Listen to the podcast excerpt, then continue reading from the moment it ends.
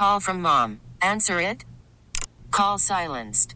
Instacart knows nothing gets between you and the game. That's why they make ordering from your couch easy.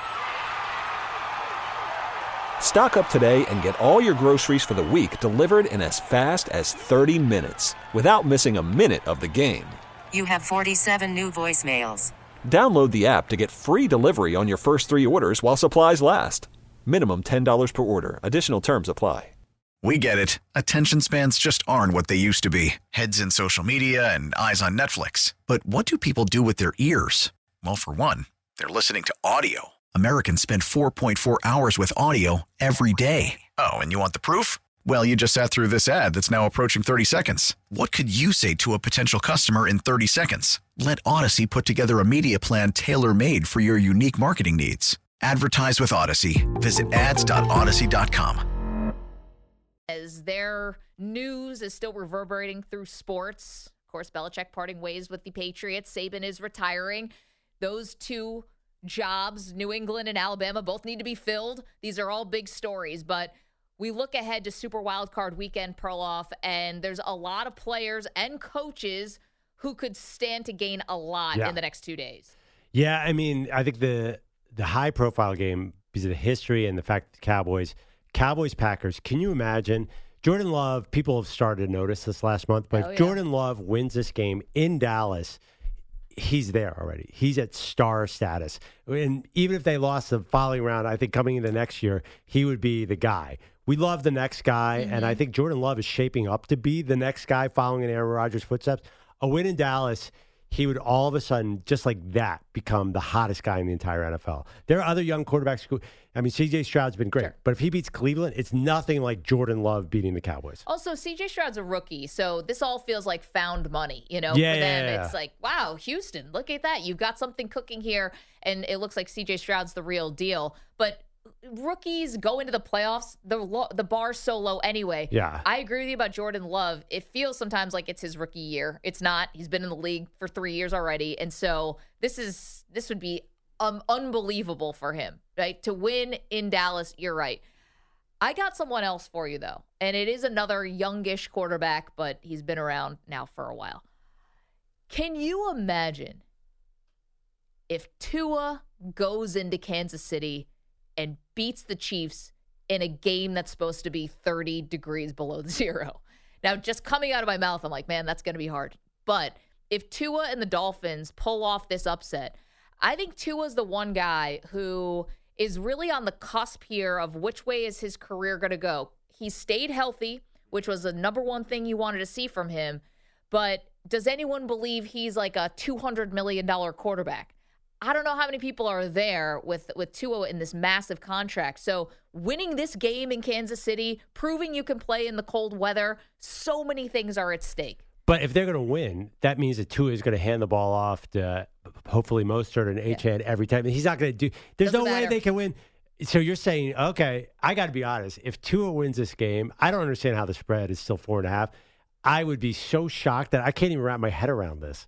L- Little Tua from Hawaii going into minus 30 degree wind chill in Kansas City. I just don't, I can't understand how he could do this. You, you're probably right because my brain's not computing it. Well, listen, it's a four point spread, four, four and a half. I mean, that's that's not Yeah, I know. Big. I know. I know. And I don't the understand. Super Bowl champs. Uh, we had an interesting discussion. Does the cold weather make this a closer game or a further game? I think for Buffalo Pittsburgh, so to get a little off topic, Buffalo Pittsburgh feels like the cold weathers make the teams more Yeah. even because the wind's taking them out of this. But I feel like Miami and Kansas City on a neutral field, I would love to his chances in this game. So it's really, you're saying it's really about him defying the weather. Yeah, I think it's about him defying the weather. I mean, you're always dealing with this when you're the Miami Dolphins because your record has been terrible in cold weather and you're always going to be fighting against that. Um, you know, just your reputation is that you can't play in cold weather. To go in and play what we think might be, what'd you say, the third coldest? Yeah, I mean, only the ice, the famous Ice Bowl, Packers and Cowboys, and then the famous '81 AFC title game, Bengals and Chargers. This is third. That's crazy. And Yeah. if Tua was able to win, and even if he's handing the ball off, which would be smart. I mean, even if you're just handing the ball off, if you're not throwing interceptions, like you're the quarterback, you're going to get a lot of credit here, even if you're not you know, necessarily the the one leading the charge. And then you go on from there. And you know, if the Bills win, you could be playing. I believe you would play Buffalo next. I got to double check that, but it's it would be something for Tua. It'd be it'd be pretty wild. And again, he's right there where the the organization has to make a decision on what kind of contract they're going to offer him. Uh yeah, no, that's be a huge win for him. There's funny too. I'm looking at if you want to lean on Achane and Mostert in the running game. Yeah. Isn't most? I was thinking about. I'm like Mostert feels like a real. Isn't he a surfer off the coast of Florida? He's from Florida. Yeah. HN is from, of course, deep Texas. Uh, they don't feel like cold weather guys either. Everything. Maybe it's the aqua uniforms, the dolphin blue uniforms. I just cannot wrap my head around them playing well in this cold weather. Now they did. What was the the playoff game last year where Skylar Thompson was a Dolphin starter and they went played wild Buff? card round. How cold was it? That's what I was trying to remember. It was not like historic, no, Okay. nothing like that. I don't think it was even that bad. It's just the game was at night. Yeah, so but they fared well. Okay, the weather didn't kill them in that game, so No. maybe this team is a little tougher than we think. I'm sorry, the Dolphins are the sixth seed, so if they win this game, then they would face the Ravens, right? Um, because they'd Yeah, be the yep, lowest yep, yep. seed remaining, Well, unless the unless the Steelers win. unless the Steelers win. Right, they're right about that. Let Let's dive more into the weather uh, as we're talking about who's got the most to gain this weekend. 855-212-4CBS, 855-212-4227. Because let's tell you exactly what we're talking about in case you haven't been paying attention here, and I would totally understand why, because everyone's got their own life. 30 degree, minus 30 degree with wind chill is what's expected for Kansas City. Supposed to be about three degrees at kickoff. And then in Buffalo, they're looking at what they're calling a weather event. So seven inches of snow is possible because it's a regular day that ends in Y in Buffalo, New York. But 50 mile an hour wind gusts is what could be on the menu for that one o'clock Eastern start. You talk about an equalizer. You completely neutralize both quarterbacks' arms when you have a Yep, 50 mile an hour wind. yep. You completely take out the kicking game. How, how, how could you? You wouldn't even attempt to point after if you have a 50 mile an hour wind. Yeah. It, it'd be silly. So I think that the 10 point spread, or I think it actually came down to about nine between Buffalo and and Pittsburgh. This is shaping up really well for Pittsburgh because you, the one thing that Pittsburgh has been able to do consistently through all the ups and downs of this season, they've been able to run the ball. When they have a commitment to the run, hmm. they've been able to run. And I think the Bills are missing, might be missing a starting linebacker. This could be a real place where Pittsburgh could find Yeah. The uh, find a, an advantage. But last week they played a snow game against Baltimore. They had six fumbles. Jaylen Warren could not, and this is going to be a similar That was issue. to- rain though, That was rain slash snow, right? It was it was ugly. wintry mix. yeah. But I feel like Jaylen Warren did not exactly show toughness in that situation for the Steelers. I mean, you hold on to the ball when your season's on the line. I'm not sure. And Najee Harris, if you know the Steelers are going to run, I feel like the Bills can stack stack the box against here. I'm sorry, the Steelers do not scare me. They're my Super Bowl team, and that to me, if they win, it'd be by by so far and away the biggest shock of the weekend. To go to Buffalo, I'm telling you, with 50 mile an hour winds, I think it becomes more of a coin toss game. Them, yeah, but it's by far the biggest spread. It- I mean, if we come in here and Pittsburgh won on Monday, I think uh, NFL Nation would be totally surprised. 855 212 4CBS. Ramon is in Indianapolis, wants to talk about the the weather. Yeah, happy New Year. I hadn't talked to you guys in a while. Appreciate that. It's, I love hearing this. Being a, a native area from the Chicago area, that's what we live for.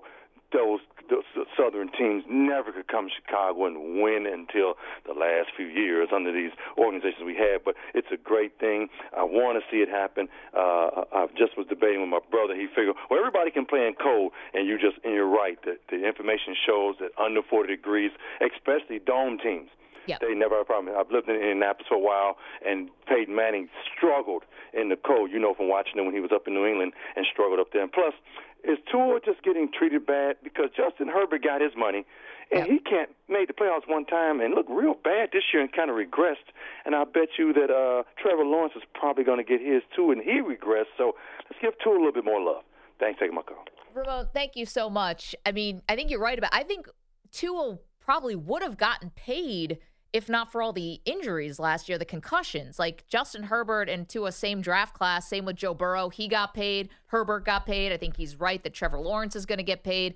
I think it was just about Tua staying healthy, and he's done that. Yeah, it's a big if, though. I mean, he did last, but last year was one of the ugliest series of injuries we've ever seen. When he went in the fencer's pose on the concussion, the size is a big deal. It just doesn't feel like Justin Justin Herbert and Tua are the same same to me. If, if if he did sign for two hundred million, I'd understand the logic, but just my eyeballing it, he doesn't feel like a two hundred million dollar quarterback. Am I am I off here? 855 212 4CBS, 855 212 4227.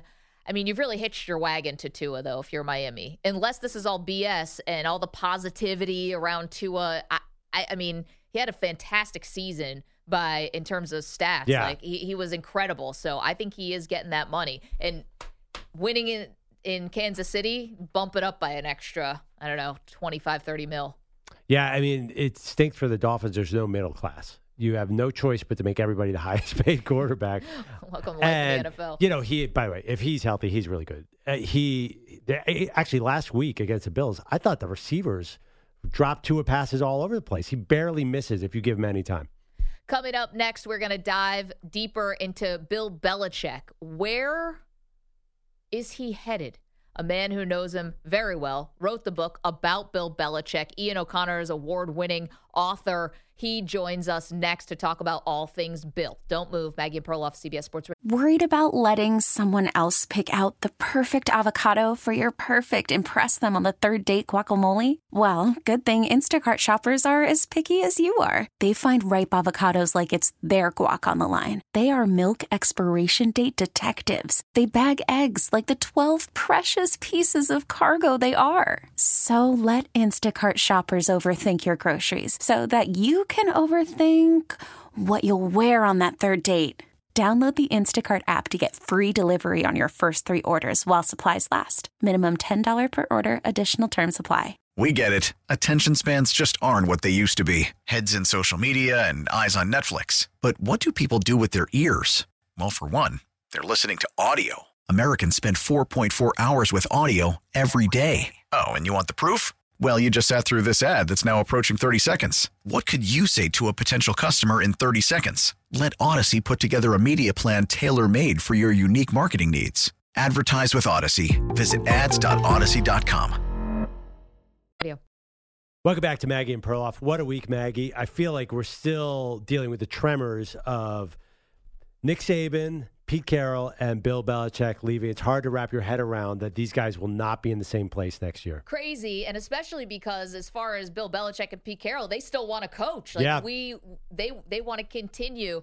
When it comes to Belichick, uh, and what happened in his future. We welcome in Ian O'Connor. He's an award winning journalist, of course, but also wrote the book, uh, Belichick, the making of the greatest football coach of all time. And Ian, thank you so much for the time this morning. How are you?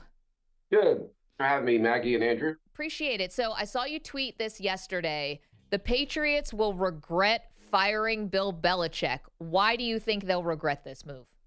Well, actually, that was a little bit of a spoof of myself uh, since I wrote a column back in 2000 saying that the Patriots would regret hiring Belichick after he walked out on the Jets the way he did after 24 hours as head coach. So I've been haunted by that and reminded of that for the last 20 years. So I was just having a little fun there at my expense. But I wouldn't be surprised if Bill is successful somewhere else. He's still a very good coach. He just is not a very good personnel guy. And I think as long as he allows his new employer to put a general manager in place, I suspect that he'll be back in the playoffs and maybe giving himself a chance to win another Super Bowl. But I think the one thing that is critical here is basically he has to go to me where there is already a franchise quarterback in place, or at least a quarterback who has the potential to be a franchise player. And I think he needs to be very careful about uh, which team and which organization he chooses in that context. So, for example, if he had a choice between the Chargers and the Falcons, you would strongly recommend the Chargers? I would. I, I, I know the Falcons. The one thing the Falcons gives him is a fairly manageable road back to the playoffs. Remember, for most of his career in the AFC East, and I, I talked to a lot of head coaches in the NFL who often complained about this, is that Bill was getting a buy into the tournament almost every year. And I think the NFC South, if you look at it, he might see it the same way. And maybe not to that extreme, but close enough. So, okay, we can draft a quarterback with the eighth pick, and Desmond Ridder might not be my guy, but I can get my guy in there pretty quickly, develop that player. But if I'm Arthur Blank or any owner, really, I want to know who is your offensive coordinator? Is Josh McDaniels coming with you? Because it seems to me that just as much as Parcells needed Belichick by his side to win a couple of Super Bowls, I think Belichick really needs McDaniels or someone of that quality to be his offensive coordinator. Ian O'Connor is joining us, wrote a book about Bill Belichick called Belichick, the Making of the Greatest Football Coach of All Time. He's an award winning journalist. So, how many suitors do you think will really be after Bill? You just mentioned it'd be better, in your opinion, for him to go someplace with an established quarterback those jobs don't open that often. Do you think there's going to be like a clamoring for Bill, or is it going to be one or two teams? I think clamoring, Maggie's probably a little strong. I think two to three teams very interested. Uh, maybe a couple of teams will kick the tires on it, not thinking they really have a chance at him or want to really just overdo or just have a complete overhaul of, of their organization to fit Bill into their into their structure. So I think will be very serious with him. And and listen, he could still coach. I think there's no question about that. If you look at, and I understand that uh, people often say this about losing teams and losing coaches, but they were playing hard for him at the end of the season for the most part. His defense, he could still coach defense. Offensively is a problem. And I think the league offensively has passed him by to some extent. And that's why he needs help on that side of the ball. And as long as he has that, I think he'll do fine wherever he goes. Ian, what is it that makes Bill Belichick the greatest coach or, one of the greatest coaches of all time? Like, what does he bring to a team? Is it X's and O's? Is it culture? Is it all of that? Yeah, I think it's all of that. I think his attention to detail and the way he practiced situational football was better than any anyone else in the league. And I think he brought a military ethos from the Naval Academy, growing up around that academy, seeing his father coach there for many years. I think that was part of it as well. Is the way he coached Tom Brady, uh, arguably the greatest. Up, Ian, his Zoom froze. You know, maybe we should do this. Why don't we just grab Ian on the phone? Maybe you can call back, try to do the Zoom because the YouTube and Twitch audience, but maybe best off just on the phone. Uh, we'll get that back up. Yeah, that's so funny. The I'm curious to uh, hear what he was going to say. coaching Tom Brady made Bill Belichick a greatest coach because everyone says, "Oh, he had Brady," but that's interesting to me. I think one of the keys was that Brady said, "All right, go ahead, coach me as hard as you want." Then all the other players like, "Well, he's yelling at Brady. He can yell at anybody." I think Brady, the ultimate chip on the shoulder guy, right? The pick 199. You know, had to fight for his job at Michigan. Pick 199. Never felt comfortable, and I've heard some players say this about Belichick, like always he always had everyone really uncomfortable. Yeah. And I get that. I, I think when even people, Tom Brady. Right, even Tom. Yeah. And especially Tom.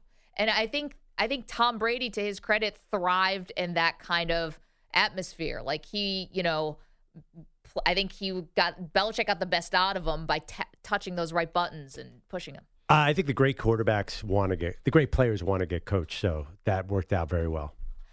855-2124-CBS. All right, we're going to get Ian our number. Andrew Bogusch is here. He's got some headlines as we're going to spin some plates here. Uh, guys, my favorite part of this is it might have been completely unnecessary. I want to be here in Eugene for as long as Eugene will have me. This place has everything that I could possibly ever want. There's a little bit of a problem in society today with people looking for what's next and where where there's an opportunity and the reality is you know, the grass is not always greener. In fact, the grass is damn green in Eugene. Maybe it is, but do we know if Dan Lanning's love letter to Oregon yesterday was was really needed? Like, did Alabama actually offer him the job, or could I make this same video going, "I'm good here. This grass is fine. I don't want to be Alabama's head coach either."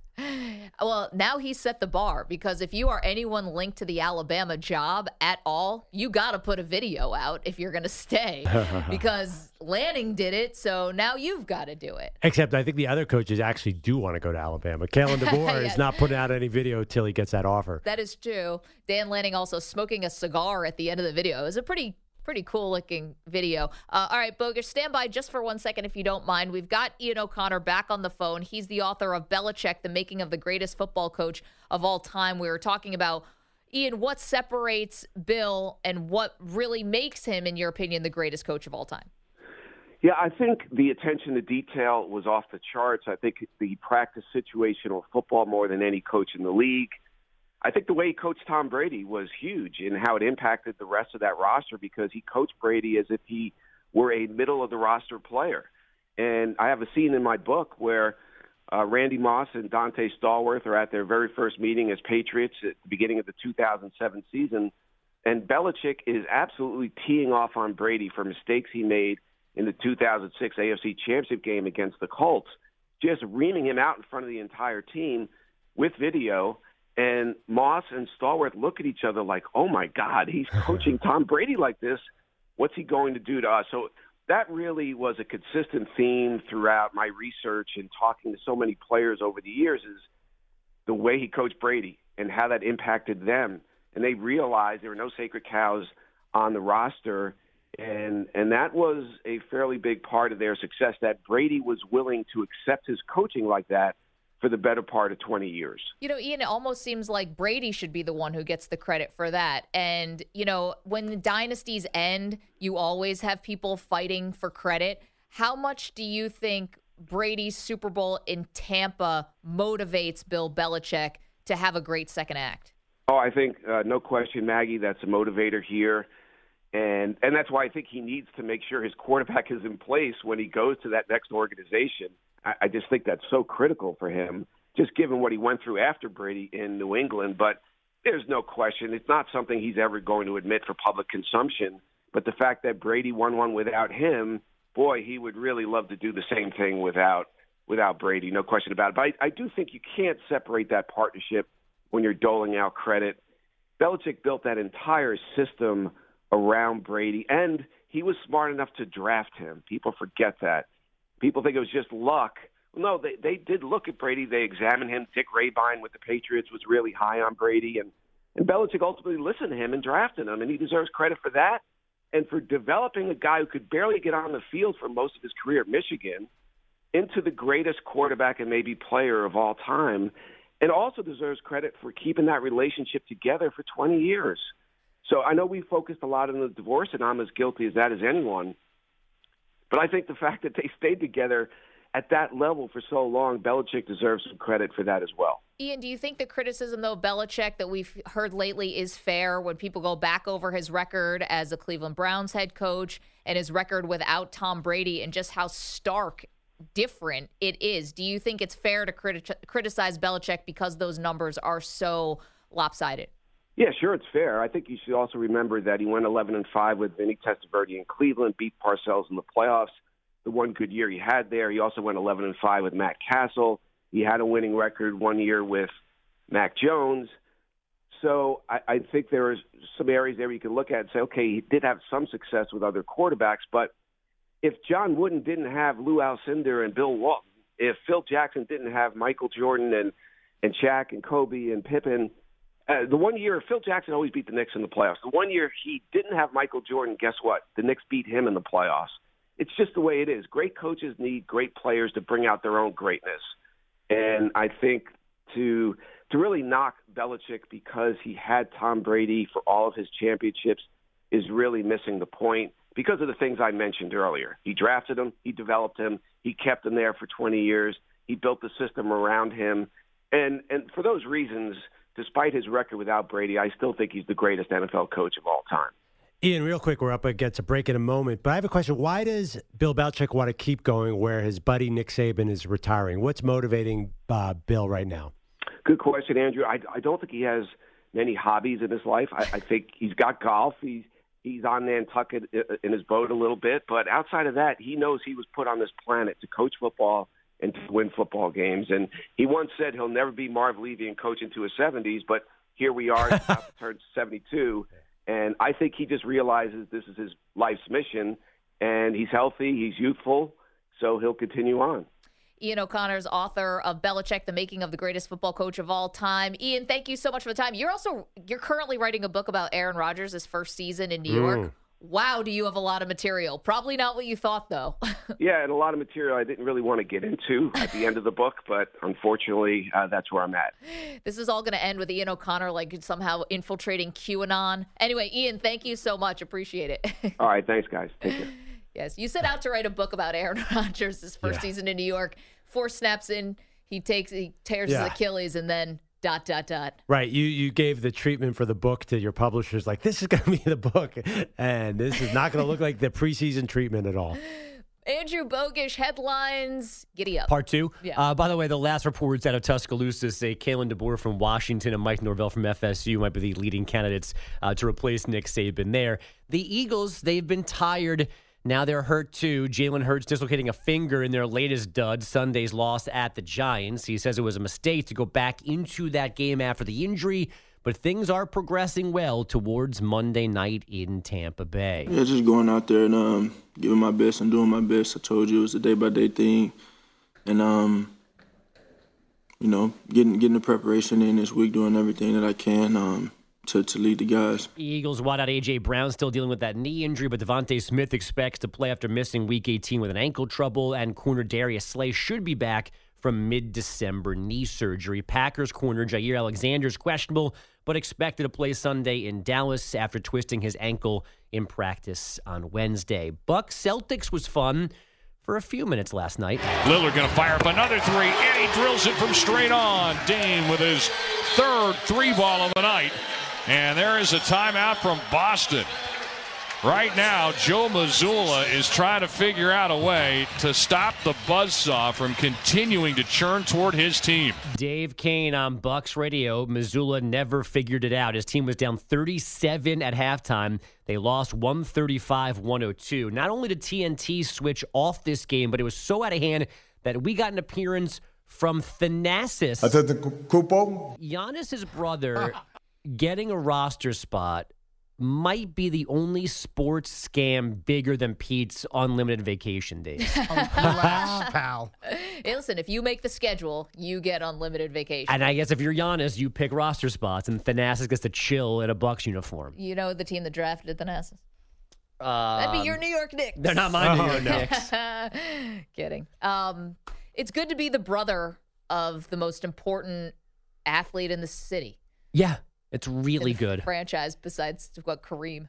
My brother, my parents, everybody let me down. There was no nepotism in my family. You got nothing? I got nothing. Yeah, me neither. People uh, uh, ask me sometimes, like, "Am I related to Jim Gray?" I'm like, man, I wish I was. This thing would have been way easier. Uh, I've been like, you know, Jim Gray interviewing, you know, Pete Rose, and I'm in the background. I would have loved that. You'd be Nope. allowed in MSG probably if Jim was your dad. Maybe. Probably be sitting courts. I'd be taking foul shots for them. no, I'm not related to Jim Gray, but I, I wish I was simply for the nepotism.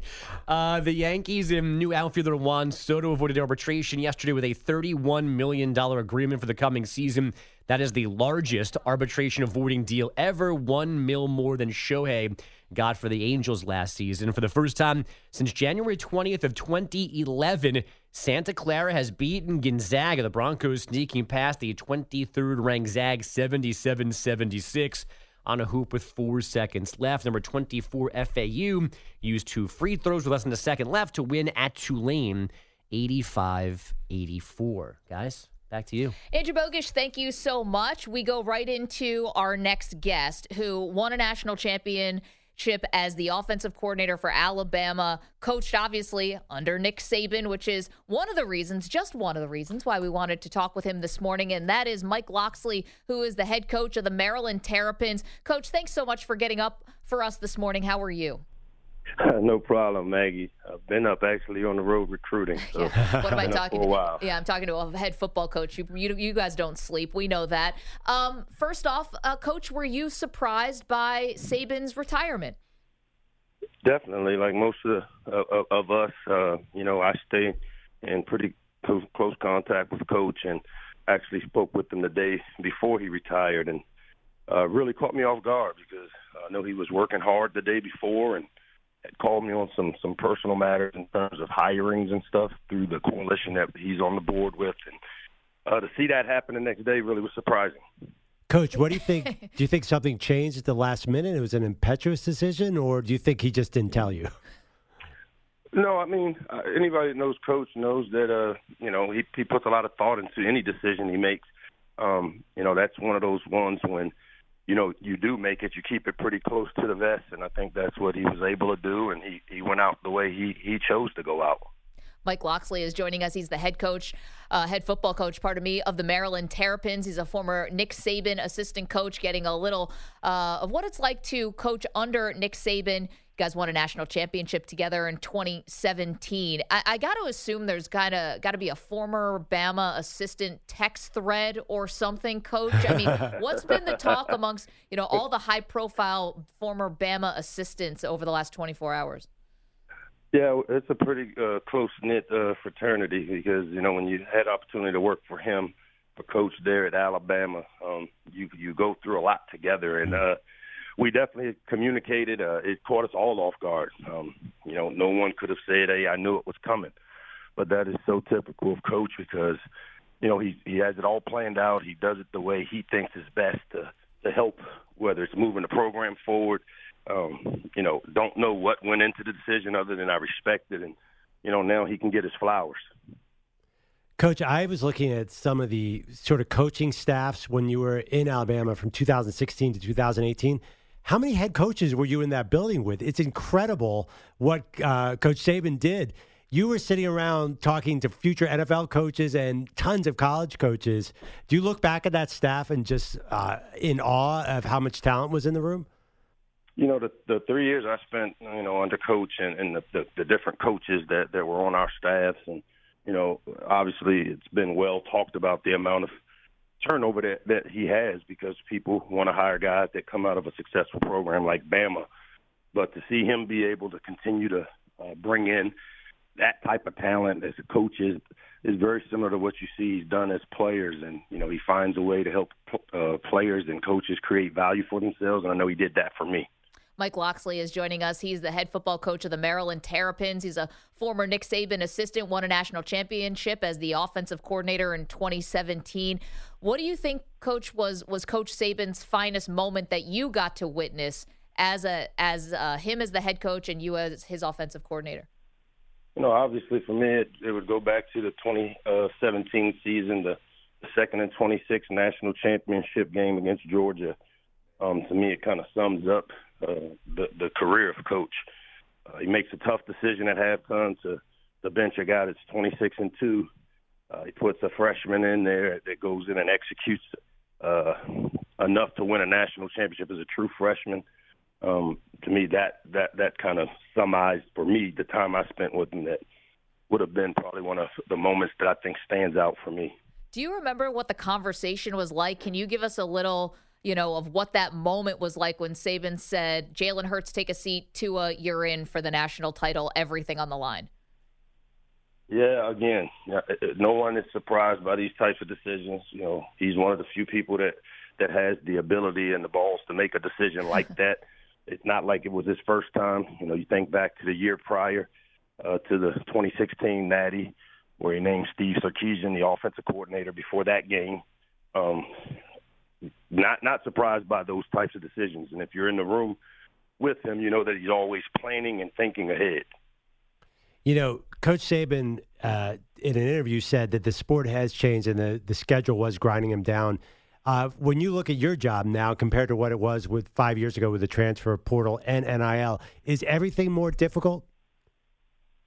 There's no doubt that things are more difficult. Um, it's the landscape, but you know, one of the things that I learned being under coach is – you better adjust or get left behind. And you know, all of us go through it. All of us have dealt with the new landscape.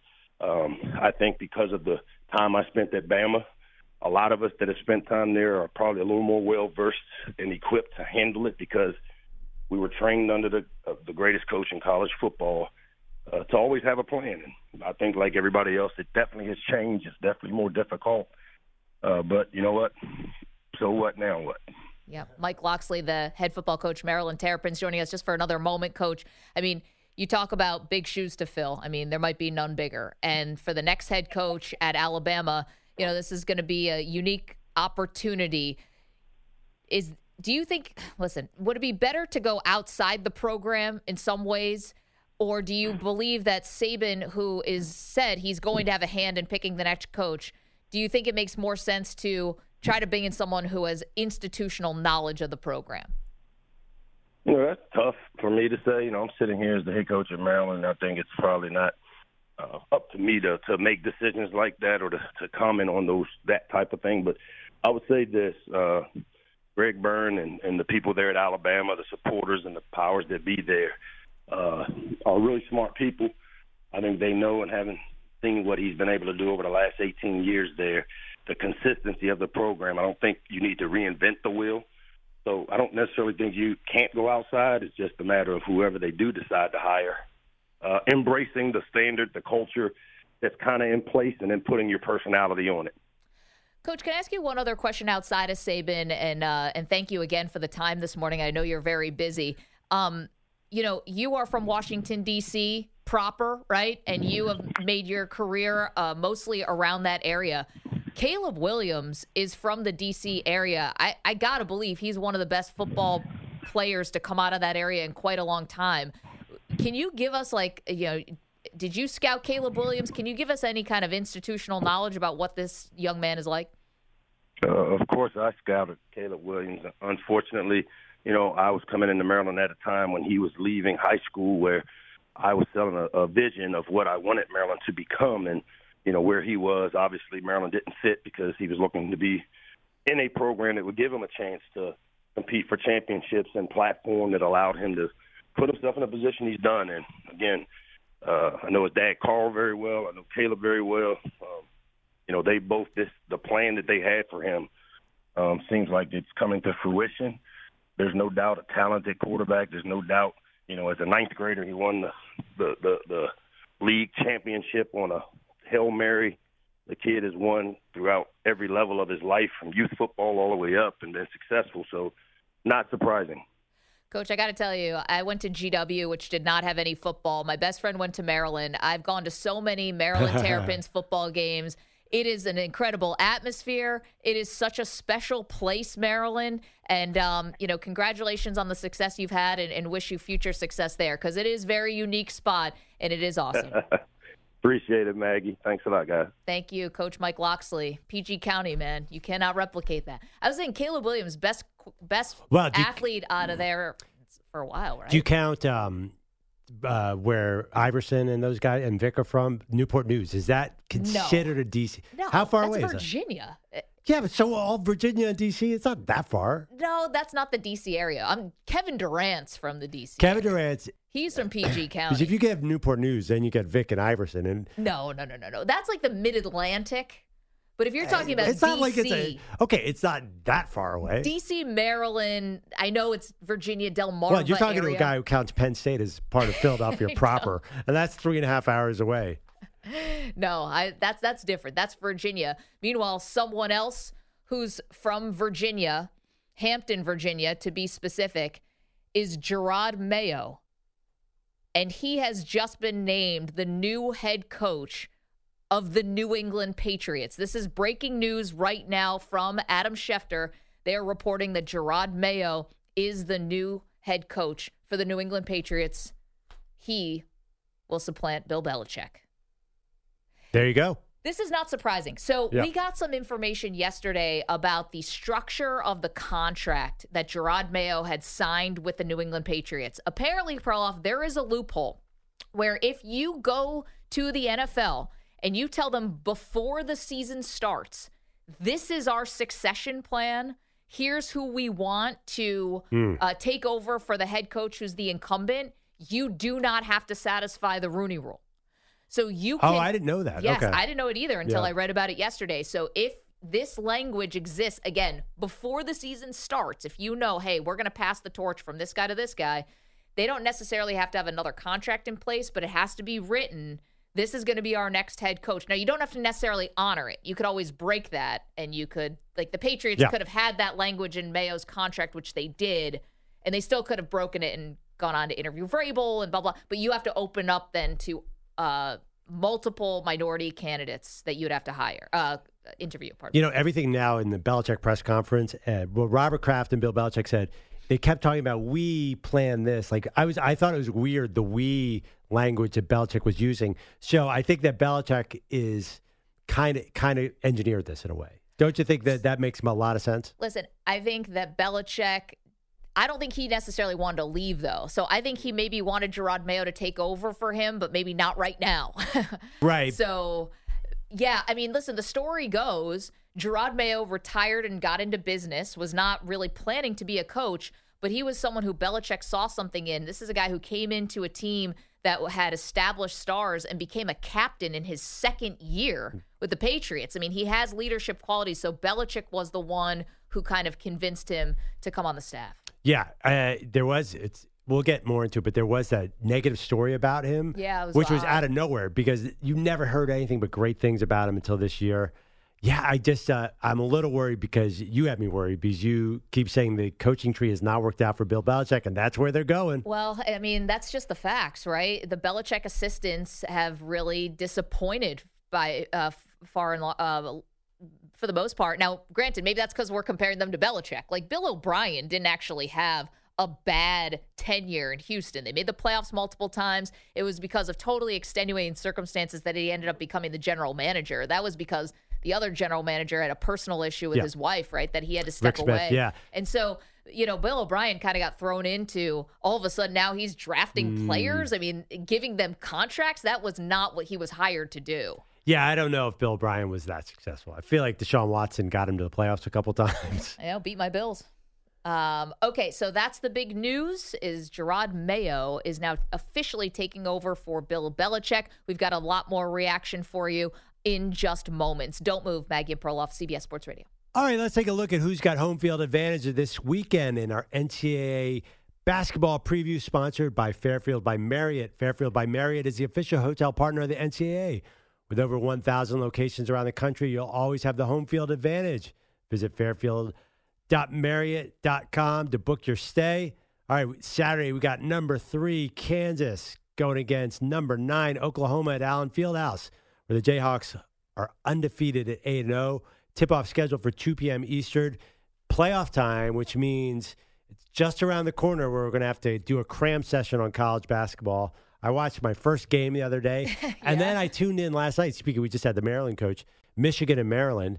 Michigan's awful at basketball now. How on earth did that happen? Well, They're six had a and lot eleven. Of issues with the head coach. You know, unfortunately, Juwan Howard's been dealing with some health issues and stuff like that. So Yeah, it is a weird year, and every time Bogusch comes in, another top five team has fallen. So uh, college basketball is wild, but you got Kansas and Oklahoma this weekend. Very good. Major, major news going on right now in the NFL. The day after the Patriots make it official, they're parting ways with Bill Belichick. They are now tabbing Jerod Mayo to take over. It's Adam Schefter and now others who have the news. So basically, before like the. Uh, you know the, the the press conference was cleaned up on Belichick and Kraft yesterday. You know, sharing all these niceties. The Patriots waste no time in hiring Jerod Mayo. Again, the reason they're able to do this is there's a clause in Mayo's contract that he was going to take the torch from Belichick. It was written in before the season, and that way they don't have to open up the hiring uh, to everyone. Also, Jerod Mayo is a minority candidate, so it already would satisfy the Rooney Rule. You know, if you're a Patriots fan, you might be asking, like, what's going to be different about our four and thirteen? You know, the defense was good and has been good under Mayo, but you're probably going to have Bill O'Brien back as offensive coordinator. I want to talk about that. Yeah, but the other thing too is you're going to have the number three pick. You might get your quarterback. You might not get your quarterback. This is a tough assignment for Jerod Mayo to fill in, not only filling in for a legend, but to have be totally bereft of offensive talent. I wonder how much pressure there's going to be in the building to get a quarterback. Because you're right, you're not picking top two, you're picking third. Now that could be great. You could end up with Drake Maye or, or Jayden Daniels, or you might end up with the best quarterback of the bunch if if Caleb Williams goes number one overall, which we expect him to do. I, I expect him. Like, is there that much of a Hmm. of a you know dire need? Got to get the quarterback this year, or do you think Jerod Mayo, who's probably going to get a little time here, I, I doubt he's going to be a one and done or two or done Yeah. coach. He's not going to flame out. I don't think it might be a long rebuild. I like maybe there's a way you can kind of kick the can down the road here with a free agent or with a veteran. And honestly, if you do get the rookie quarterback, what chance on earth does this rookie quarterback have? Who's he throwing to?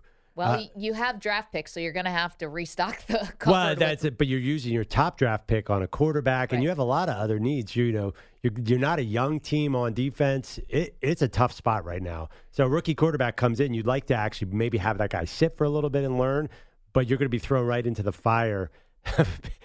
Congratulations, Jerod Mayo, and I'm very sorry you're taking this job. well, but think about it. You, you say like if you take a quarterback with pick number three, be, you're picking high in every round. So then you're picking 34th in round two. There's going to be good receivers there, I would imagine. Yeah, and the Patriots have had an unique ability to miss all the good receivers and take average ones. It's not that easy. Uh, but by the way, I agree with what you said. You got to give this guy a four year window here because if you're expecting him to win immediately, not going to happen. Okay, so there are other huge questions surrounding the New England Patriots that we haven't even scratched the surface of yet. But the big news is Jerod Mayo is taking over for the departing Bill Belichick. So we've got more for you in just moments. Don't move. Maggie Perloff.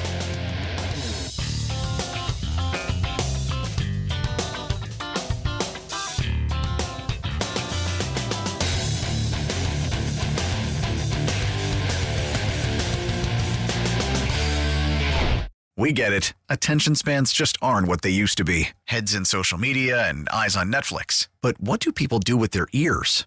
Well, for one, they're listening to audio. Americans spend 4.4 hours with audio every day. Oh, and you want the proof? Well, you just sat through this ad that's now approaching 30 seconds. What could you say to a potential customer in 30 seconds? Let Audacy put together a media plan tailor made for your unique marketing needs. Advertise with Audacy. Visit ads.audacy.com.